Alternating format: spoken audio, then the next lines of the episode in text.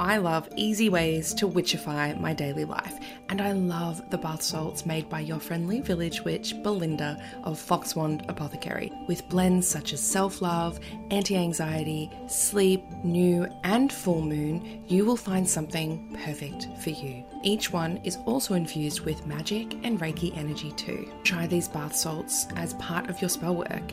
Place them in a full bath. Use as a body scrub. Personally, I love a good full moon bath. You can use the code Suburban Witch for 10% off all of their bath salts, and it's only for listeners of the Witch Talks podcast. Simply head to Foxwand Apothecary on Etsy, which is linked in the description below this episode. Welcome to Witch Talks, the series for spiritual seekers, witches, and enlightened souls. I'm Hana the Suburban Witch, professional tarot reader, astrologer, and witch, and I hope you're ready to get up close and personal with your favourite witches. Oh, my darlings, it feels like it has been forever since I put out an episode. In actuality, it has been basically a month at the time that I'm recording this little intro for you now. And really, I've only missed two episodes, and I'm sure you can guess why that is. As if you listened to the last episode, we had a little bit of technical difficulty, and I did have some hard drive issues. Unfortunately, that meant even with a data recovery specialist and $660. I was only able to recover two of the files, and they weren't even like the proper files. So, usually, when I record an interview with one of my guests, the audio files save separately so that I can adjust them as need be. Unfortunately, I wasn't able to recover that aspect, so I just have the the full video with its normal audio all mashed together for two guests and one completely gone. So I've had to reach back out to them and be like, I'm so sorry. Are you open to coming back on? We'll just redo the whole thing. So fingers crossed, we'll see how that goes. But today I have one of the recovered files. So yippee! And I'm actually really glad that it worked out this way because taking a tiny little bit of a break gave me the time I needed to set my course up and deal with all the stuff that comes with putting a course out and launching it. It's a lot.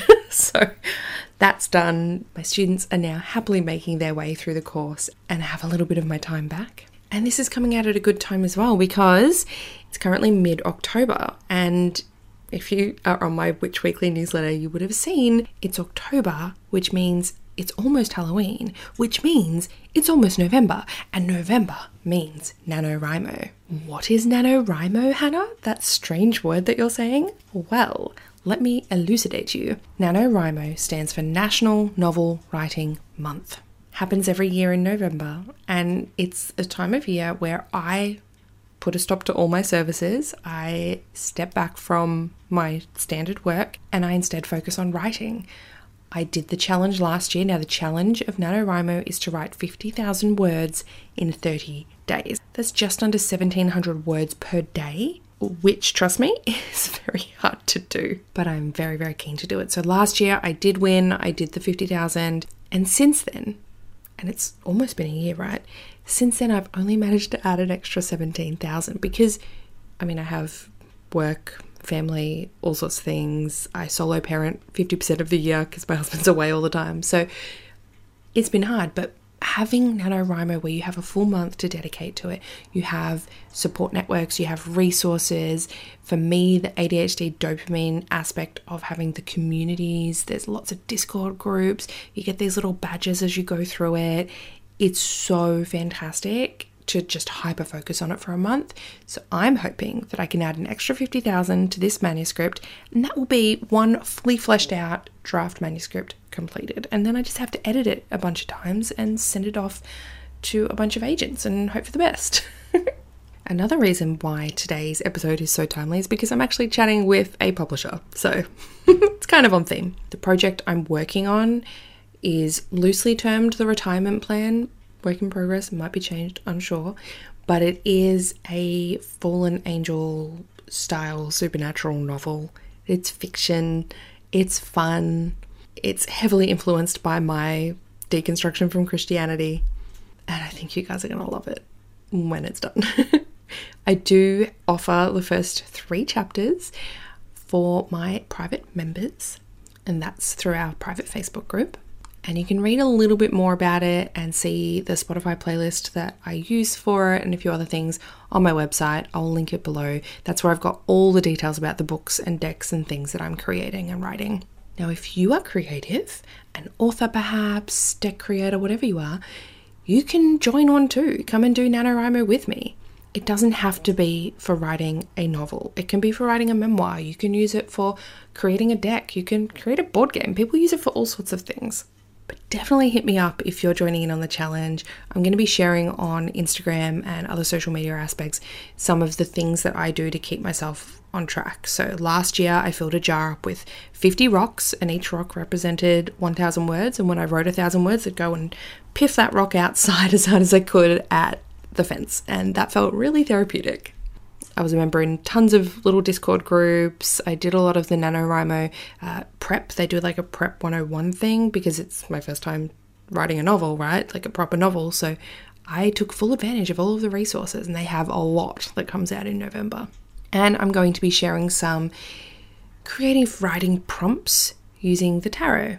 And on next week's Witch Weekly newsletter, I'm going to be sharing my plot planning pyramid tarot spread. So definitely jump onto my website and sign up to get access to that. Anyway, enough about me and my writing. I could talk all day, I'm sure. But let us make our way to the lovely episode that you have come here for today, and I hope you enjoy it. Oh, sorry, I jumped off too soon. Let's do our Hana, help me question of the day. Remember, if you have a question, you can email them through suburbanwitchery at gmail.com and I'll answer it for you here on the podcast. Today's question comes in from Chantel, one of my private members in the Suburban Witches Society, and Chantel asks, Hana, this might be a Hana help me question because I'm listening to the mediumship minisode and I also happen to watch one of those shows where a medium does readings for people. It fascinates me and I love to hear about it, but at the same time, it freaks me out to a point I can't look in mirrors or windows at night for fear of seeing something I don't want to see. I freak out if I even have a passing thought about attempting to connect to anything because I'm scared something will appear or make itself known even if I allow my mind to go there. I can't figure out if it's a rational fear or not, or how to push through that. Not that mediumship is even something I've really wanted to explore, but I definitely see this kind of mindset as a block to develop any other psychic skills. Chantal, you are not alone. Trust me when I say there are countless people out there that feel exactly the same way as you do. And I'm going to let you know first and foremost, whilst it is a rational fear, like you're not irrational for feeling this way because we've been primed to think this with horror movies and scary stories and all sorts of other things, not to mention the church. But it's also an irrational fear because it's like it's possible, but it's really, really unlikely. Let me put it into perspective for you. If you look at a mirror or a window at night, for example, if I, right, if I look in a mirror, a dark scrying mirror, which I use for scrying and connecting with spirits and things like that, it's very difficult to actually see something in the mirror. Okay, you would have to be an extremely gifted psychic and medium naturally to just happen to see something, right? And so I think that can sometimes calm people's fears. Just the same where people, where I had the fear, I had the fear that demons were going to pop out at any moment if I touched a tarot deck or even looked at one. Now I know that many people spend years attempting to summon a demon and it is incredibly difficult. And if we could just summon one by touching something, we'd be like one of the most gifted mages out there. So that idea and realizing that it's not something that just happens willy nilly, that helped me. So hopefully that helps you a little bit. Secondly, seeing something is very different to it harming us, which is where fear can come from. Fear is often feeling like we're going to be in trouble from it, like we're going to get hurt or we're going to be it you know it will cause some form of physical harm to us and that is simply not the case. Even if you were to drop down into trance meditation stare into a scrying mirror with the guide or the aim of seeing something which is not always how it goes by the way sometimes the scrying mirror is merely a way to get you into a deeper level of meditation And some people don't even see anything. A lot of the time, I hear things internally in my mind or I see things in my mind's eye rather than in the mirror itself. And I teach that in my psychic course as well. But seeing something is one thing and it, it can't actually interact with you from there. If spirits and spirits of earthbound spirits, particularly, so dead people, if they could harm us physically, and I can't take credit for this because I saw it online, but there would be far fewer white folks. Just putting it out there. So, whilst working with energy and psychic energy can sometimes lead to a headache or feeling tired or feeling extra hungry, sometimes maybe a nightmare or an instance of sleep paralysis in the worst case scenario, which I have experienced all of these things, I've never come across any harm, ever. I don't know anyone who has come across harm. And even if that doesn't allay all your fears, putting in protections can be a really great way to feel like you're taking some control back. I would also recommend that you go and see a medium. Find a medium, find someone that you feel comfortable with. Because sometimes getting a mediumship reading can really get rid of a lot of that fear. I know that worked for my mum when I took her to a medium for the first time. And she was like, oh, wow, I didn't feel like that was bad at all. That felt really comforting. I feel really healed from that. I feel uplifted, right? It's the total opposite of what you expect. So that can be really good. The other thing, if you're not there yet, something like Tyler Henry's show. I, I really like Tyler Henry. He's beautiful. He's a beautiful, beautiful human. So Tyler Henry has a Netflix TV series called Life After Death with Tyler Henry. I think that can be a really great way to see how mediumship works in person can alleviate some of those fears for you. Plus, he's so super duper sweet. Like, there's nothing, nothing evil going on there. Like, there's absolutely nothing. When we get psychic or mediumship information, oftentimes it's, you know, oh, I see a yellow duck, an image of a yellow duck, right? It's not, oh, there's a ghost here in our presence. Like, it, it's not like what the movies show us. With a lot of the fear based stuff, the best thing you can do is to take a baby step towards it, realize that that baby step didn't hurt you, and then you can take another step forward. Don't jump straight in. Sometimes that can just be very panic inducing. Just do little bits at a time, slightly outside of what you feel is normal, and then push from there as you feel comfortable to. I hope this helps. And now for our episode. In this episode, I'm chatting with Rebekah Borucki, an author, publisher, and online wellness figure. She's the founder of BexLife and Row House Publishing. She's a mother of five, a meditation guide, a birth doula, and mentor for creative healers. I am so looking forward to sharing Rebekah's work and wisdom and their mission with you today. So let's get into it. She is joining us via Zoom, all the way from New Jersey. Hey, Rebekah, welcome to the show. Hello. Thank you for having me thank you for coming on. I wanted to start our chat by pulling a tarot card for you, if you're comfortable Ooh. with that. Yeah, yeah, yeah. Let's do that. Yay! Let's definitely do that. Now, this is a deck I haven't actually had a lot of time to play with. Uh, it's a newer one for me. It's called the Magic Tarot, and I actually got it because I thought it would be good for my kids because okay. it's really bright and fun. I'm the... actually a 12 year old, so this is appropriate. Yeah, I like that. I purple. I love that. Yeah, it's also a bilingual deck, which is wonderful. So it's got uh, Spanish and English on it, cool. which is fun because I am trying to relearn Spanish, and my kids are, are trying there, to learn with me. Are there a lot of Spanish speakers in Australia? No, not okay. really. Gonna, is that useful? Okay. Uh, when when I worked, I used to work in Peru and Bolivia just for oh, okay, okay, a little bit and I could I could speak so well and I didn't appreciate it and then I lost it all. But uh, I think it's a really wonderful language. Yes. And I'm also I'm also learning Mandarin. I'm also learning Italian. I'm oh one of those one of those language people that I just find it really fascinating and it's like a hobby. So there's that And my kids are like, stop making me learn things. I'm like, oh, sorry. I'm from New Jersey. I, I barely speak English most days, so it's, it's fine. so, do you have a question that you would like to ask of the cards? Oh, it's a question. I mean, I'm always asking about money. Um, yeah, I'm I'm looking. I'm I'm I'm wondering when there's going to be ease, like when I'm going to feel that ease around finances. Mm. Yeah, let's have a look. Yeah. And it's really interesting. I don't know how much you look into astrology at all. Uh-huh. But currently, at the time of filming this, uh, mm. recording this, it is Venus retrograde. Oh, whatever. So that that usually means it's a really like the focus Venus is on love and money and yeah, it's and beauty, and the focus is really on things like what money stories we've been telling ourselves, what yeah. stories about love and and all those sorts of things. What are our our body confidence and beauty stories that we tell ourselves and reflecting on that and how it's impacting us. So it's a really good time to look into money stuff. I mean, my associate publisher at Row House is an astrologer. Mm-hmm. Her her handle is the Celestial Bruja. Oh. So we're we're steeped in it at Row House. All Wonderful. all of the all the spiritual and magic things. Yeah. Wonderful. The other good thing about this deck is it's quite small, and I have small mm. hands, and that's one of the things I always complain about with with decks. Is I'm like I can't shuffle it.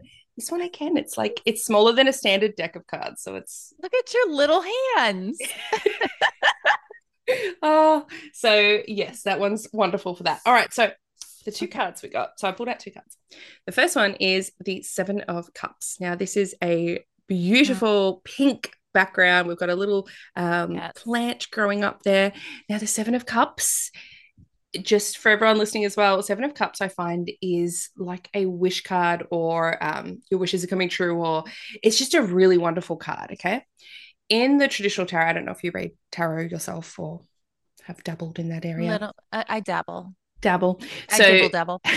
the Seven of Cups usually has a man standing there looking at these seven cups that are filled with like one's filled with treasures and riches and one's filled with you know a dragon and it's meant to be you know mm. fear and greed and then we've got a tower it's meant to be like subconscious fear and disaster like there's all these different things that they can it looks like they're picking off a menu right so that's okay. one of the things that comes through with it it's sort of like you get to cho- choose your own adventure right that's kind okay. of one of the words that comes through. Now, with this one, so Seven of Cups, cups are a little bit slower. They're not the slowest out of all the suits, but they're it's water, right? It can rush and it can flow. So there's this real mm-hmm. ebb and flow idea around it. And it's really just making sure that you're focused on exactly what you're looking for. Uh, mm-hmm. I'm sure you've, you know, been down the law of attraction route, and it's not so much that, but it's more just making sure you're clear. I have been down yes. that. That's part of the story. but more just making sure that you're really clear on what those those yeah. money goals are um, mm-hmm. and open to different avenues for it to be flowing in through okay. and that it, it is coming probably sooner than you expect right so like almost like floodgates will open probably sooner than you expect but not as fast as you want it all right okay. so it's fine yes um at the moment, I would say, in terms of like an estimate when we're doing timing with the tarot, which is always can be kind of funky. With the Seven of Cups, we have it as around about Cancer season, which is we've just passed when we're recording this. Mm-hmm. So that's like just under a year. So it's almost like a little year, just under a year, like 11 months. Around about that is okay. kind of when those those floodgates, and you'll be like, oh my gosh, I didn't expect to be here. Okay. Okay. So a, okay. Oh gosh.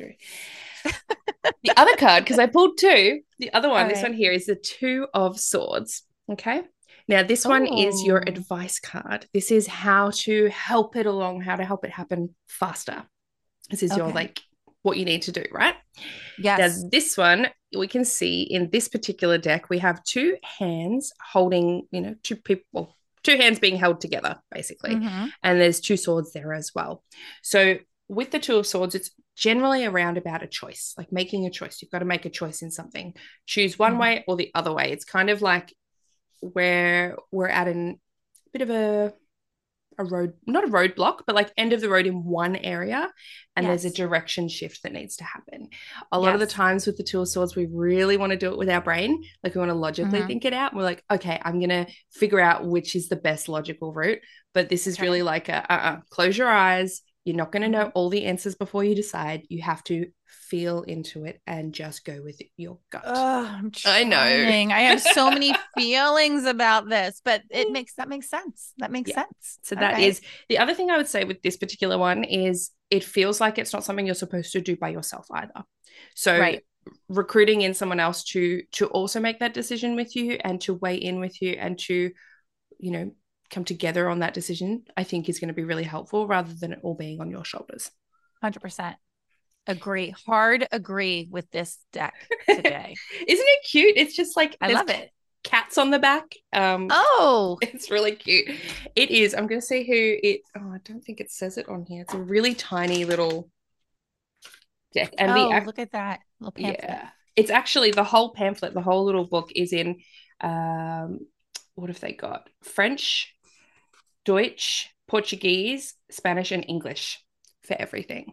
Isn't that wow. wonderful? Absolutely wonderful. I'm, I'm trying to see a little who... tiny. I couldn't. I'm too. My eyes are too old for that. I would Amaia... have my children read it. Amaia Arrazola is the deck creator of the Magic Tarot. Cute. So there it. we go. All right. Well, I guess I have to be patient and work with collaborators, which I always do, and mm-hmm. trust my heart, whatever.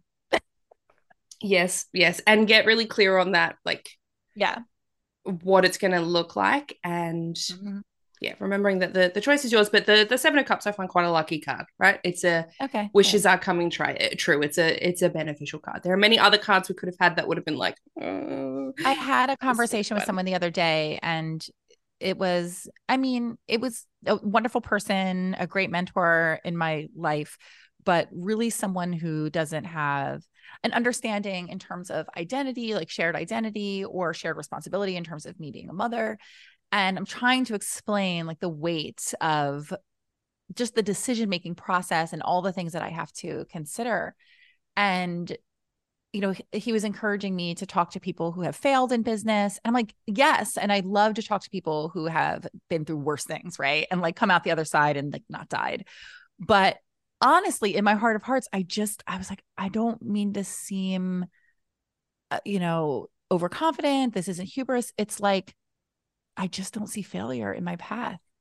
If I was writing a book, I couldn't imagine this scenario. It's mm-hmm. not, it's just not there. So I am really, really open to just the way of success being revealed to me. Mm-hmm. Um, but I'm going to keep going no matter what because I know it's coming. Right? Yeah, it's inevitable. Yeah. yeah. and it definitely unless you and- know something I don't. well, one of the words, as I said when I was reading through that card, it, it felt like floodgates. So yeah. it feels like that will happen. Like there's going to be a really big mm. influx. Um, one of the other things with that as well is just making sure you're prepared for that because sometimes that yeah. can also be not great, right? Yeah, if you're not we just prepared. experienced it. We just experienced it. We had two, like almost back to back New York Times bestsellers. You were a author over at yes. Hay House, one of the biggest spiritual mind body spirit publishers. Yeah, and you had two books published with them. Is that right? Yes. You have um you have four minutes to change your life and managing the mother load. Mm-hmm. Mm-hmm. Mm-hmm. And what went wrong in I a mean, nutshell. I mean, obviously, white, it's a very white nuanced... supremacy. White, mm-hmm. white supremacy. That's what went wrong. Mm-hmm. They, they, their values, and and I want to be very specific here because there are so many wonderful people over at Hay House, and this is, you know, I'm not hedging or anything. It's just there's so many good people doing good work. The problem is, is that the people who ultimately sign the checks and make the decisions are, I don't believe, are aligned with the outward messaging that they're mm. putting out, meaning their systems, their processes, their acquisition policies um, really lend themselves to exclusion, to um, bypassing, spiritual bypassing, to white supremacist and oppressive systems, um, to cultural appropriation it was so much and it was really made clear to me in may of 2018 when i was at a conference and i didn't leave until 2020 but may 2018 i was at a conference and i'm biracial black um, and i asked the ceo you know there's 100 people here 40 like top and up and coming authors with hay house. Why am i the brownest person in the room? Like we just took a group photo and it's going to look terrible to my audience. Um, and his answer was that you need to understand, Rebekah, that we cater to an affluent audience. And so that was the that was the first part. I was like, he really said that on stage yeah. on a microphone. On a microphone. Then, oh yeah, yeah, yeah. This was like a huge. It was like this big conference, and we were asking questions and having this Q and A like in the room. And then the second part of that is like, you know, we're really just not getting the submissions. And my answer was like, well, maybe because they feel the way I do right now, right? Like they don't feel welcome. They don't see themselves in the mm. space. Um, and it was just so apparent that, you know, beyond just the general ignorance that he and the people that support or continue to do his work are just so out of touch, even with like who's part of the spirituality world, who's buying the books, who's creating this amazing content, where it comes from. So, yeah, I, I stayed on and I tried to work from within and trying to change systems as a mentor in the Diverse Wisdom Initiative. Um, the first round of it, I was the only um, person of color that was a mentor or you know coaching anybody. Um, they were supposed to award one contract, and it was two of my mentees that both got awarded contracts at the end um there was just a lot of there was a lot of harm done there was a lot of harm that was unspoken because people didn't feel um uh confident in speaking up these were black and brown authors and it was during the second round that I met Juliet Diaz, um, who's the author of Witchery and The Altar Within and Plant Witchery. And so they brought in another person of color, a Latina woman. And it was um, the conversations that we were having were also in the context of George Floyd and uh, COVID. And I found out um, that five of the 12 disinformation dozen, these folks that are responsible for most of the COVID disinformation that was happening online, five of them were Hay House authors. Um, so there's a swirl of the diverse wisdom initiative feels really like perverted because there's there's we're bringing we're recruiting these people into this unsafe space and then hay house isn't saying anything about covid or they're they're authors that are going out and spreading this disinformation and and george floyd and the whole world was speaking up and they just remained completely silent and i went to leadership and i said you know what are y'all going to do about this and this was the beginning of october of 2020 and you know they basically said there's nothing we can do this is very complicated. These things take time, which is untrue, untrue, untrue. And it was during that call, my poor agent was on the call, Wendy Sherman, and she was just like, she was like, what is happening? I'm here to support, but I have no idea what you're saying. Um, I left. I canceled. I was in contract to do, or I was had contracts out for my uh, children's book with them, and I was like, I just can't continue. It was really sad. I was crying, and mm. it was, mm. it felt like a real um, like a real break. Um, I announced it on social media because I felt that that was the responsible uh, thing to do to stay in integrity, and it just blew up. Um, people came out in support. I was also shunned by a lot of people, by a lot of other Hay House authors. So I lost a lot of friendships. I lost a family that day, but um, Row House was born out of it. Yeah. so a girlfriend, editor, colleague reached out and she's like, hey, why don't you just start your own hay house? And I mean, really, that was the text. Why mm-hmm. don't you just start your own hay house? And within a month, we had the business name. We were starting to talk about fundraising. But yeah. Yeah. And it's it's wild. I remember when I first heard your story, right? Mm-hmm. And firstly, as a as a spiritual girly, uh Hay House was like, you know, the little square of Hay House was on the bottom of most of the books that I had in my home. Right. Yeah, sure. Most of the decks that I I had, the Oracle and Tarot decks and things. Mm-hmm. I mean, mm-hmm. there's other other publishers, but that was sort of the majority. And I was like, ooh, okay.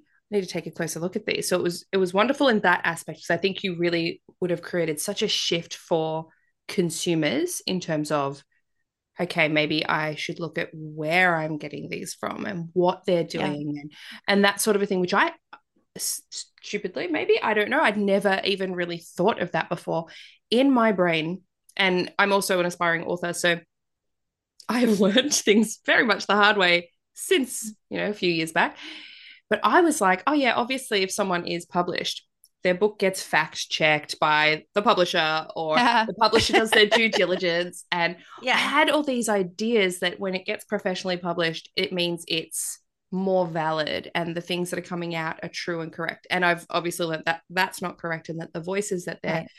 lifting up are often doing more harm than good, especially to marginalized communities. And I think your story just just shows that it what it sounds like as well that they didn't really care or they didn't show the level of care and uh, they didn't do anything to protect you or or other people in that space. Yeah. They're just kind of under the rug. You know, is that kind of what it felt like? I mean, it's it's so. Uh, I have to say, like the proof is in the pudding, right? Like we can only look at the impact and and then go backwards from there. So, yes, there are a lot of good people working at Hay House and the office is very diverse, but mm-hmm. there has to be a reason why everyone that's front facing, like all the authors, have a certain identity. Mm. There has to be a reason for that. We have to examine that reason. And the biggest issue is that the leadership wasn't willing to examine the why. It mm. didn't matter.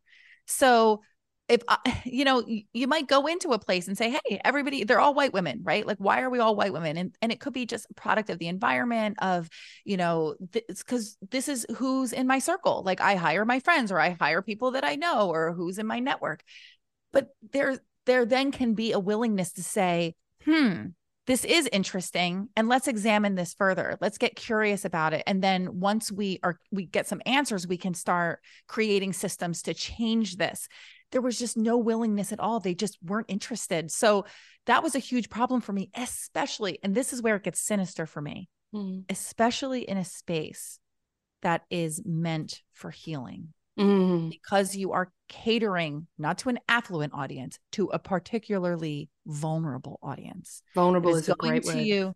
Yeah, they're going to you to find answers. And these answers might be stolen these mm. answers might be incorrect. These answers might be led by profit and not actual healing. And it felt really off the rails. And when they created a model, what they did was they started to attract a certain type of person that wanted to create this content that wasn't necessarily healing or helpful. And then the authors, I do believe that the existing authors were led to a path of like, well, this is the better way. Like Hay House is a marketing machine. I don't even know if they're really creating books anymore. I mean, it's it's all about like doing the three part opt in and making the person buy the program at the end. It's like, mm. are we creating like valuable content that can stand on its own, or is this just a big commercial for someone's million dollar program? Um, and that's the other part of it, the ethics of you know how they were packaging the material, what the end goal for the material was. It was it, it just it was gross. Mm. It continues to be gross I've seen them since my leaving and being public um really really objectify and i'm i want to tread this line very carefully because i care about black women and respect black women and i always want black women to get paid for their work and to be able to find their opportunity however they need to find it. But i have seen hay house objectify and commodify black bodies for the mm. purpose of saving face. So yeah and and you know hay house is my example but this is happening everywhere yeah this is happening yeah. in in all spaces so you know Absolutely. this was just my experience well when when i heard you speaking out as well i went and had a look because at the time i was querying my uh, children's books out yeah which is a process in itself um especially because it was just you know knockback after knockback and i had gotten to the point where it was like you just in my brain you just send to everyone because obviously no one's saying yes. So I want whoever will say yes, if that makes sense, right? Yeah. But after yeah, hearing your story, I was like, whoa, no, what if I go with someone that's like not great? Oh my gosh, no, I have to like reevaluate here. So I stopped querying. I like pulled it all. I was like, no, I'm gonna wait. It doesn't matter. It doesn't matter. It doesn't matter. What am I doing? And I'd really, I guess, not seen the value in who I worked with until mm. until you came out with that and then i was like no no no i need someone that aligns with my values otherwise that's not going to feel good so i started right. looking at these publishers and i was like all right they've got a little section you can check any publisher's website they've got a little section where you can click on authors and they've usually got photos and you scroll down i was like oh my god i'm just going to yeah. be like another white face in a sea of white faces and that's that's not okay with me because that's that's not the type of community I want to be a part of. I want to be part right. of one that, you know, obviously doesn't tokenize black people, but lifts their voices right. up. And when I saw what you were doing Row House, oh my gosh, I squealed in delight. And I remember your first fundraising, I was like, I want to help, but Australia, for some reason, it wouldn't accept donations from Australia. And I was like, no. So I was just like sharing it online. I was like, yeah, we also help. say that, yeah, we also say that sharing is currency. So please yeah. share, share, share. we love that too. Um, that's so with Row House, we are specifically looking for folks with marginalized identities or telling stories that center and serve folks with marginalized identities because mm. i believe um, growing up in a working class poor neighborhood living below the poverty line my whole life being biracial being neurodivergent like all of these things the most creative the and it's it's not it's not I'm not here to say like black, brown, queer, and disabled people are inherently better or more creative. I'm saying that the circumstances call for a type of resiliency and creativity and imagination to seek that joy, to still have thriving amidst all this other like nonsense, this oppression. So mm. I'm looking to the margins for these stories because I know those are the best stories. And that's what's the shame about, you know, the state of publishing now. It's that like we're just seeing the same thing over and over and over again. And when we could be having these these rich experiences and like really learning and really making an impact i say books saved my life. They start revolutions. They're just so so so important to the culture. And i know that finding these stories and putting them out and raising them up and getting them national media attention sells. Mm-hmm. i know that it's good business. I just think that the folks that have been in leadership have, have siloed themselves in bubbles. Mm-hmm. um and they don't it was a mixed metaphor that was terrible but they basically aren't having experiences outside of their own and mm-hmm. um and then they don't see the value in other they don't see the value they don't see the value because they just have no understanding of it so mm-hmm. i'm constantly challenging myself like look i live at a diff- an intersection of a lot of different identities but by no means can i speak for a dark skinned black woman or a, a fat person or a disabled person who has mobility issues like or, or, limitations like i can't speak for any of those so i have to make sure that i'm surrounded by people that are not only talking about those things experiences experiencing those things but they're also making decisions within this organization mm-hmm. like i'm not yes. i'm not the one right we have a lot of decision makers here that's um, wonderful. One of the things I love, I love your graphic that you share, and you share it frequently. And every time I, it pops mm-hmm. on my feed, I'm like, share again. it's this beautiful, such a clear, picture perfect graphic. And it's like little people, like little yeah. picture, like what you see on the front of a restroom, like a little person. And you've colored them in for different areas. So I think it's like 99% of publishing is white, something like that. Do you know the seven? I think it's 90, 96 or 97. Yeah. Mm-hmm, it's, mm-hmm. or no, no, I'm sorry. I'm sorry. White is 89%. percent Yeah. Mm-hmm. So 89% white people white, aren't. Yeah. Yeah. 99% non disabled. 99% I think is non-disabled, more than 99% is cisgender. Yeah, I mean, I don't have the stats in front of me, but it's it's sad. It's yeah. sad. It's not reflective of society at Absolutely. Large, Absolutely. yes. Things. Yeah. And you, you back it up because you slide across and it's like we are not trying to equalize it. We are trying to disproportionately stack the shelves with black mm-hmm. and brown and disabled, neurodivergent and non-cisgendered voices because they need yeah. to be heard and i i love i love that concept because i have this argument i've always had this argument since i feel like since i was a kid that like the justice around you know when even when people talk about you know uh, diversity initiatives like for example my husband's in the air force and there are diversity or not I don't know if it's called a diversity initiative. It's just basically a way to make it easier for female pilots to make it through. Right. Yeah and so many people are like it's not fair and you hear like the uh the the cons a lot of it right and mm-hmm. and i'm like uh excuse me if you've never seen a female pilot of course you are coming up against more barriers to get there because it's never seemed like an option to you and mm-hmm. like that is just the tip of the iceberg and if if you walk into you know if we take our daughter down to the air force base and see yeah. majority of them are women pilots how mm-hmm. is that going to change the way she sees herself what she can do so yeah i love that you're disproportionately trying to stack the shelves with these voices because i think it's so important for the next generation, current generations. Like it mm-hmm. shows people that it's possible and it gets those stories out there, which then I think just makes the world a better place. I say a couple things that people don't like. That is one of them. So thank you for bringing that up. That I'm not interested in like matching mm-hmm. um, the you know whatever the demographics are in our current society. So I do want to disproportionately stack the shelves. Um, it's because I think that pendulum, I know the pendulum needs to swing the other extreme way to settle in a place mm-hmm. of true mm-hmm. equity. Mm-hmm. And another thing that people don't love that I say is like, I'm actually not interested in the future generations. I see a crisis mm-hmm. now. I see an emergency now. I'm, I'm trying to create a vehicle for books to serve Black women today, queer trans folks today, because um like James Baldwin said like how long do we have to wait like my uncle's been waiting my mm-hmm, cousin's mm-hmm, been waiting mm-hmm. like we're sick of waiting like stop telling us it's going to get better like we want this now so so of course I want Row House to have a lasting impact and to have a mm-hmm. legacy mm-hmm. and for my children other children to benefit from these beautiful stories but like this is for us right now because the well, revolution is now even right and, now if someone jumps onto your you know website and sees oh my gosh there's all these black and brown authors that means i could mm-hmm. be an author. So it's absolutely impacting right now. Absolutely. Yeah. Well and- we have a nonprofit that's associated with row house called the wheat penny press little readers big change mm-hmm. initiative. And um, in addition to serving k-12 students we um, we we donate to um, Black owned independent bookshops. We give a lot of money to Black and Brown creators um, for their projects, all different kinds of cre- creative projects. But what I love the most about going into schools and bringing the books and having our authors go in and speak to them, and we do online workshops for free. And it's we have so many really cool programs with with a nonprofit.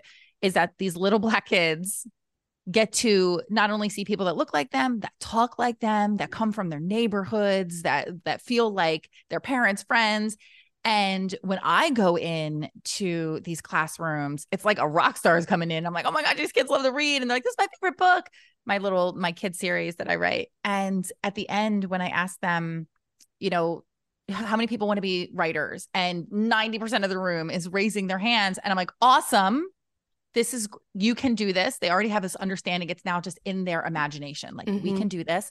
And I tell them, like, please send me your, your book when it's finished because I would love to be the first person to read it. And if you read my children's books, you'll see that one of them was dedicated to Glenda Autry, who was a middle school teacher of mine, a black woman, um, one of my only black teachers. And um, she kind of took me and a lot of other uh, black and brown girls under her wing. I found very recently this uh, report card and she wrote a note to my mother and she said, you know, Rebekah's writing is getting so good this year. I can't wait to read her book one day. And I didn't know that she wrote that I had no knowledge of that, but she just her belief in me, that like unspoken belief, just just being there. Um, she's definitely one of the reasons that not only I survived in life, that but I became a creative and followed that that passion. So yeah. Is she still around? Was she were you able she to send isn't. her a book? Oh she she isn't. Um, but she's in my heart. Mm-hmm. And uh she's one of my one of my models for how I want to be in this world, like how I want to move through this world for sure. Oh, that's beautiful. Yeah. And can you tell me a little bit about some of the books that you guys are currently? Oh my gosh, what what what's going oh on? My God. They're oh so much. It's so hot. so I think we have fifty books um either out or upcoming through the end of 2025 we have done too much um we're it's we're not we're not okay we're not okay um, but I'll say the next books that are coming out, we have um Senora Sana Sana, which is based on this beautiful rhyme um in Latin American culture. Um, so it was turned into a, a character kind of like um like a latina mary poppins um and so beautiful by ashley campbell. So this is a children's offering coming up in september. We have another book. I don't know if i'm allowed to curse but it's called fuck it i'm buying a cabin Go which is it. this yes. Yeah. Fuck it i'm buying a cabin and it like that. speaks to millennials and like you know the um the uh, capitalism. And Mhm. it's this queer character who's just like i hate corporate life and she goes and buys a cabin. Spoiler. Um and and it's an adult picture book a picture book for adults I love um, that. That's the yeah. best. Yes. it's really it's really really good we're really excited for it and then Mhm. dwell time um which is a memoir of art exile and repair by rosa lowinger who is a world-renowned art restorer um her Mm. family were two-time exiles from eastern europe at the rise of anti-semitism and then cuba the rise Mm. of castro they moved to the united states um this just received a uh, kirkus starred review. And what do we have? Hood wellness. I mean there's so go to you have to go to the website because i Yep. couldn't i love all of them so much. Hood wellness is going to break the i mean talk about wellness and revolution in accessibility. Like we're bringing it straight from the hood into your house. And whether you identify with like hood culture or not like i mean a white lady from missouri could read this book and feel connected because it's really speaking to anyone who has felt left out of the system for real Mhm. Mhm. um that book is bananas good i mean it's the book i wish i could have written and i just Yeah. I didn't have the access, the ability, or the experience to do it. And it's so beautiful. Oh, I love Oh. that when even when you want to see something and you're not the person to bring it, that you can help the person to bring it to bring it. Right? That is better. beautiful. Yes. It's better. First of all, writing a book sucks. I'm so it's a lot I'm of actually- effort. I'm actually about to write a book with the, the author of um, Hood Wellness. We're Mhm. writing a book about creativity for liberation for the Yeah. starving artist who doesn't have a Mm. trust fund. So we're Mhm. starting that book together. But um, yeah, writing a book is hard, and being able to be a vehicle for these Mhm. brilliant voices, who, they're far more brilliant than I, and I, I'm just, my God, I have the best job on the planet. That's so so awesome. So a lot of our with your publishing house, obviously it's it's come Mhm. out of Hay House. You are like spiritual and Yeah. wellness minded, right? Are most are most of your books in Yeah. that similar genre or are they they more diverse and more expensive than that? It started out that way. We really, I mean, our first book was The Altar Within by Juliet Diaz, and she has it, an love it. imprint with us. Yeah, an imprint with us called Spirit Bound Press, and she's about to debut a children's imprint. I won't tell you the name, but it's going to be wild. It's so good. Mm-hmm. Um, you got to look into that one. Um, so we started off like really making personal development more accessible, but really now we're just at the intersection of literature and social justice. So all of the books are written through the lens of social justice but they're covering everything from healing to uh, the rewriting of American history to have a fiction book coming out. It's a feminist retelling of um the uh, uh Old Testament stories, stories from Love the it. Torah. I Love mean, it. like were Rebecca and Deborah lovers? We don't know. We're just we're just saying. We're just saying. So we it's it's it's super expansive Mhm. but i believe um especially as someone who struggled very much with social situations and learning in them and i had to become an autodidact and i quit high school and i'm probably the most educated high school dropout ever because i just love to learn so much i believe that all of the knowledge and filling yourself with information and understanding your history and understanding how to be better in the world is healing Mhm. That's- absolutely. it is spiritual work um Yeah. this is my this is my path this is why i was put here for real Mhm. um and the yeah. whole the whole setup because correct me if i'm wrong uh, would you say you're anti-capitalist in terms of as a business i mean you've got to Hmm. live in a capitalist society you got to work in that but in terms of the way you've set it up and the way you're trying to change how publishing is done in a way that benefits the authors and the writers yeah so we can't work outside of capitalism and Mhm. be successful in the way that we want to because our mission i say all the time that i want to be the jay-z of publishing and that i want to create something so big and t- takes up so much space that it forces the hand of other publishers to do business better yes Um, so we do have a revolutionary model based on I mean, you're in Australia. I don't know where your listeners are, um, but and you have your own history with of racism. Um, yeah the United States had chattel slavery. There was this promise to certain Black folks after the Civil War that they would be given 40 acres and a mule. Um, that promise was then taken back. So we based um, our 40 40 model on that. It's like what our ancestors and we deserve. So it's Mhm. a $40,000 advance um, for every row house author. It's a little bit different for our imprints, but across the board for every single one of our authors, they get a 40% royalty share, Mhm. um, which is about four times industry average. Yeah So it's a revolutionary model. Um, people have definitely told us it's told us it's impossible. Um, we're doing it, as Mhm. we'll see, and Yeah. um, it feels good. Um, it means I get, make less, right? It means that leadership makes less, and that's fine because Mhm. I'm hardly doing the work. Uh, the authors to be center, Mhm. and um, yeah. So we're we're operating inside capitalism, but like money, look, capitalism hasn't worked, just like democracy really hasn't worked. We're still playing with it. We're still practicing it, and I would like to feel that we can create a new way Mhm. and at least in this tiny area we can create a new model that everyone feels good um, yeah. but it's about money but it's also about so much more it's it's it's about what is professionalism who do we hire what do we consider to be appropriate in the workspace Mhm. and you know we say like if you show up and do your job like that's professionalism. If you love and respect and treat others with kindness like that's professionalism. And Mhm. we really want to be a space where people feel free to be themselves. So you know that's not that's anti-capitalist because capitalism means conformity but i mean i don't know. I'm not an economist. I don't Well, know. I don't know. I think I think capitalism overarching has a lot to answer for and obviously Yeah. we can't we can't separate ourselves from it but I think being able to carve out a new path and at least I love the idea of forcing change for everyone else because I think a lot of people would be surprised to hear that most authors their royalties are less than 10% yeah majority of the Mhm. time like 6% is not unheard of like that's how much they're making for years of their life a, a lot of the time Yeah. And tears and a lot of you know late nights and throwing the towel and thinking they're Mhm. not worth it and imposter syndrome and then you know most of that is not even theirs in the end so i think that it's wonderful that you guys are shifting it in that regard that is what i Well- love about the whole thing that you're creating i love it the norm is exploitative. The Mhm. norm is exploitation.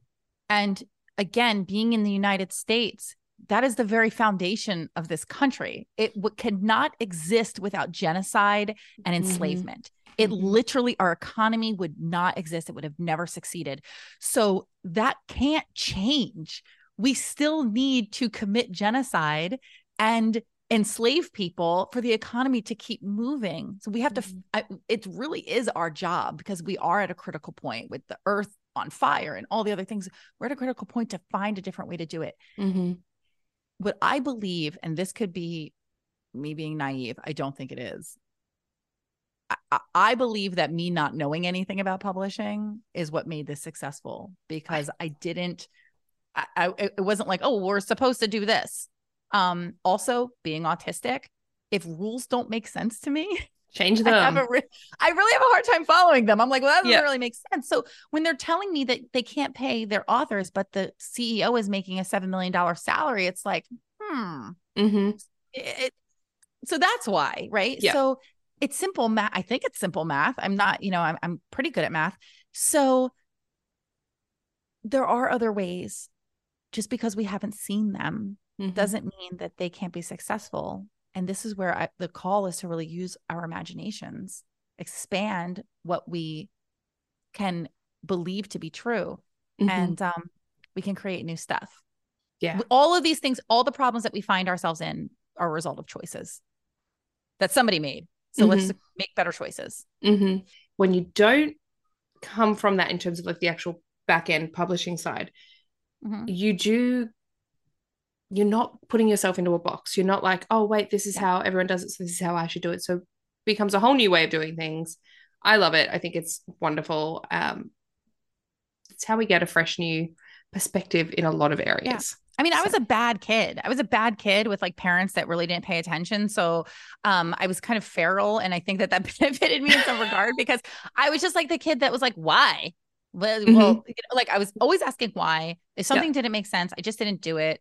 Mhm, And mhm. I grew up to be an adult that acted that way. Sometimes it doesn't serve me. Most of the time it does because I get I'm curious about things. Mhm. And um that's what I'm asking everyone to do. Like just even asking the question is challenging the system. Yeah. You don't have to be out on the streets rioting or making signs or calling your center or whatever. Just like ask the questions and see if you can create the revolution inside yourself Mhm. and things will start to change.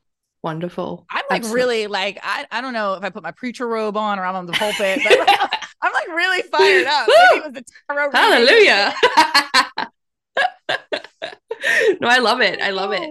And so how on earth are you funding all of this, right? So you it's I know you had I know you yeah. had a fundraiser you know, yeah. a while back. I think did you use Kickstarter? Was that what it was on? We used first it was just like real grassroots, like send us a Venmo. I mean, it yep. was ridiculous. Yeah. So we did a round, um, we did a couple rounds of fundraising in the first year. We we started in February, uh, I think March 1st of 2021. We mm-hmm. officially like launched the fundraiser. February we came out on social media.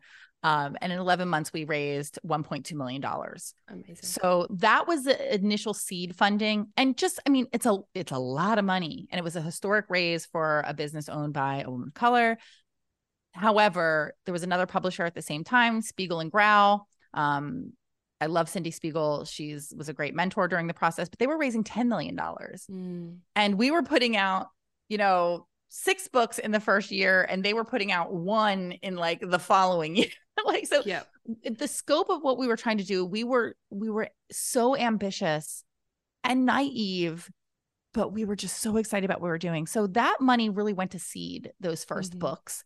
Salaries um every single penny super well spent really really excited about or less salaries more like acquisitions paying the authors illustrators mm-hmm. all the creators and now we're you know we're running on income. We've had a phenomenal year. We've had two new york times bestsellers um one a number one bestseller in 2023 our books are well loved well reviewed well sold. Um our community that's how we're doing it. Our community mm-hmm. has just been kick ass and have there been funding gaps where we're like or cash flow gaps where we're like oh my gosh we have to print another 12,000 books but like we don't have 12,000 book money in the bank? Mm. sure.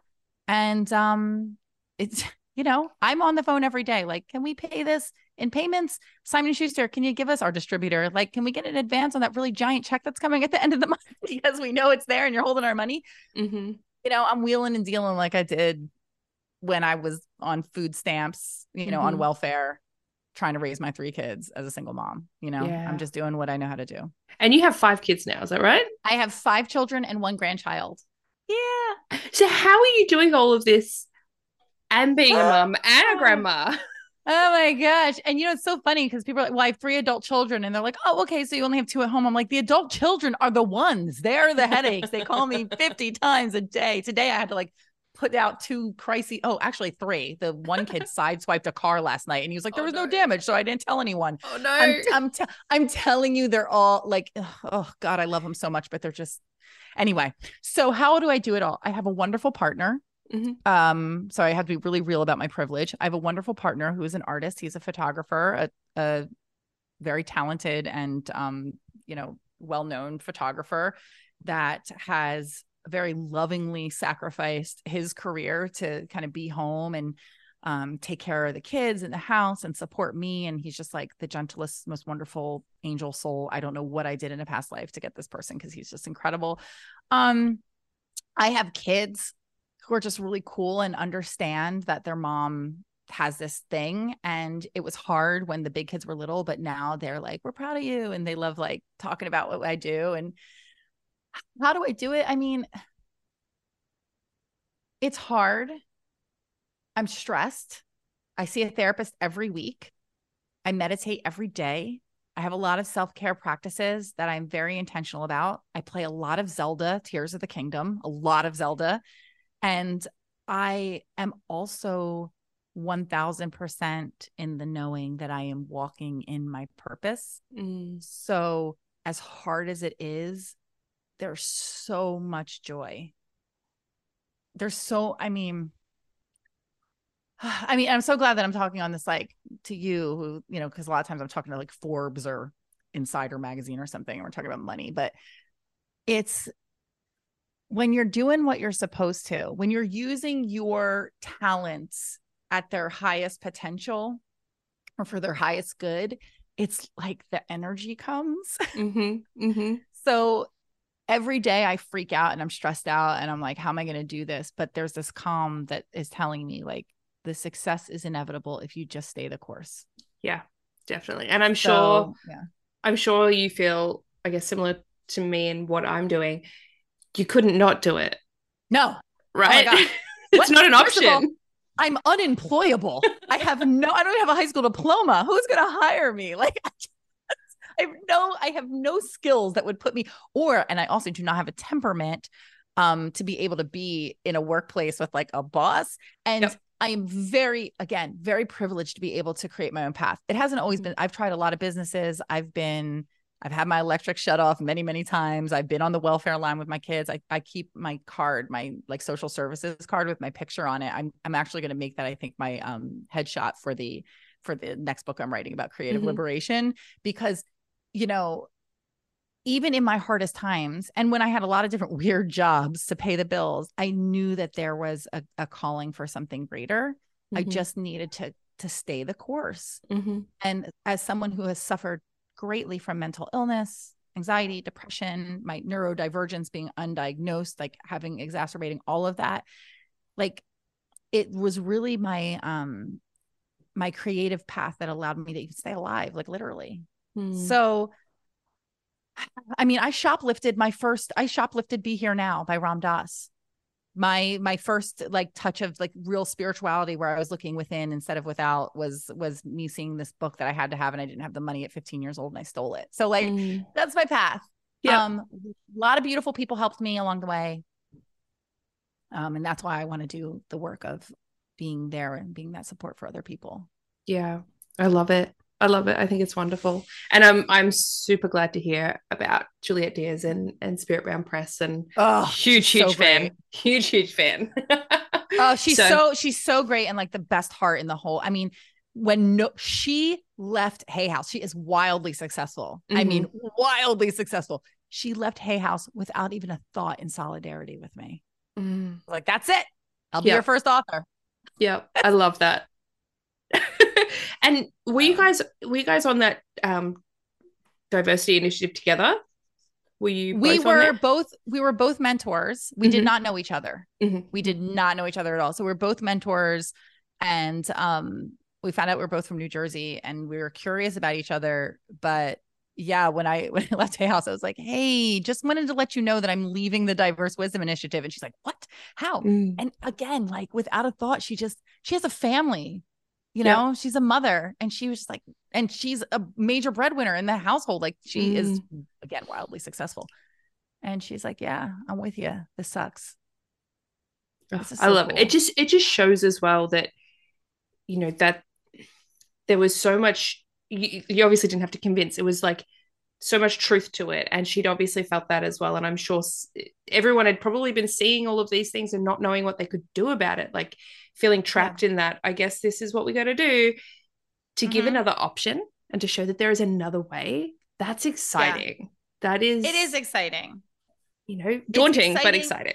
yeah i mean i love to show that there's possibility it wasn't without like we were really fraught with like okay what are we going to do now that we just made this incredibly um you know impulsive move Yeah.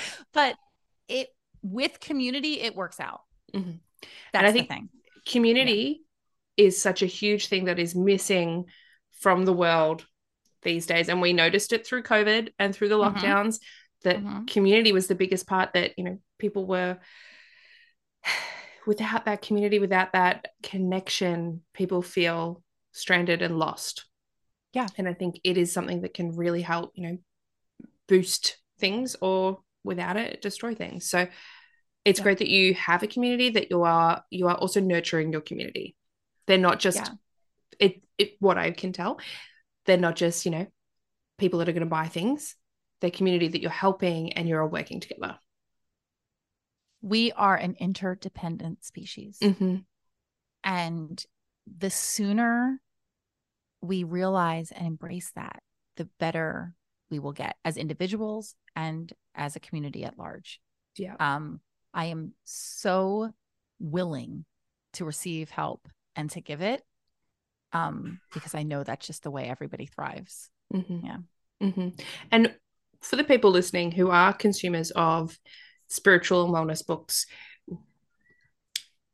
what do you have any advice for them in terms of when they are wanting to you know spend their money wisely Um, it's so interesting because as a self-help spiritual author meditation guide i've always said like i don't give a shit if you meditate like i just i really actually don't care i just want you to find a way to connect with you every Mm-hmm. day. um so find that for yourself so i'm not a big um consumer of self-help of spiritual texts what i love as a spirit what my practice is is reading memoir and Mhm. autobiography. I love to see the people that I love, admire, respect, who've achieved big things. I love to see what their process is and who they are as people. I love to connect with other people and their stories. Um, but with everything that we consume, we should know like where is the money landing? Like who ultimately, it's not just about like what's in the pages. Like you have to see what created that. What is the environment in which this was promoted, marketed, made? Who's behind it? Who's the editor? Who's the person they hired to do the cover? it takes a village to make a book. There's easily, even at Row House, at our tiny operation, there's 20 people involved in every single book. Mhm. Who are those people? It takes time and research. It's worth the effort. Yeah. Yeah. And one other thing that you're doing, because you said before you're, you know, obviously going into schools and you are donating money to causes that are important to you. I would presume that maybe there's some companies and some publishers that do do that, but not that I've heard of. You're the only one I've actually heard talking about it. And I think that that's Yeah. a really important and responsible use of your money and your time and what you guys are all standing for. So I think that's important for people to look at as well as again, where's that money going and are they actually doing Mhm. anything good with it? You know, are they giving back? Yeah. Yeah. I mean, money is important. It's the way that we express our values, it's the way that we show Mhm. who we are in a lot of different ways. So, yeah, yeah, yeah. Follow that. Yeah. And before we go, Mhm. um, would you be able to give a little bit of um, advice around people finding using joy as an act of resistance? Can you tell us a little bit about that? oh, joy is an act of resistance. I usually just complain a lot. That's my resistance. Um, no, I mean, seriously, every single day, I think that my real spiritual practice is so I'll I'll tell you quickly. I wake up every morning. I, it's three parts. I say thank you, thank you, thank you. To just acknowledge that I'm blessed. I name three things that I'm grateful for. It's very cheesy, it's very simple, but it works. And it could be something very mundane or something very, very deep. And then I say to my creator, I say, Creator, how may I serve? And it is in service that I find joy and I do that every single day. And it can be very small act of, you know, whatever, love or whatever, or it could be very grand, a grand gesture like starting a publishing house. But that I'm in constant pursuit of seeking that path to creating happiness for other people and to showing show my willingness and my understanding to be in community. I think find that thing that brings you the joy but do it every day like make it a religious practice Mhm. um otherwise especially in in my work where we're constantly talking about oppression we're constantly talking about the things that are wrong it could be very easy to get be bogged down so yeah and and being joyful especially if you're someone that living living in the margins is like the most dangerous thing Mhm. to the system they hate that yeah, Yeah. No. Did that make sense i don't know It does. It does. and it's good because people can also now use that. It's like useful information. Like, oh, I will try that in the morning. That sounds wonderful. Yeah, I do just something. be great. That's resistance. Be great. Be Yeah. great. Yeah, Yeah. absolutely. I love that. Thank you so much. And if people want to find you online, where is the best place to find and support you and what you're doing? Row House, rowhousepublishing.com. You'll find our socials there. I'm I'm the person behind the social media. Um, I probably shouldn't be, but it's goofy and fun. And please connect because I will definitely say hi back. Love that. Awesome. And I'll pop links below as well for everyone who wants to check it out. And I'll put some links to uh, the website as well so that people can purchase books and support you guys that way. Also, and as Rebekah said, if you're not wanting to purchase anything at the moment, share things online as well, because that is a another form of currency, as you said, to get Yes. the word out there. Thank you. Awesome. Thank you so much for joining me today. And we will catch you all next time.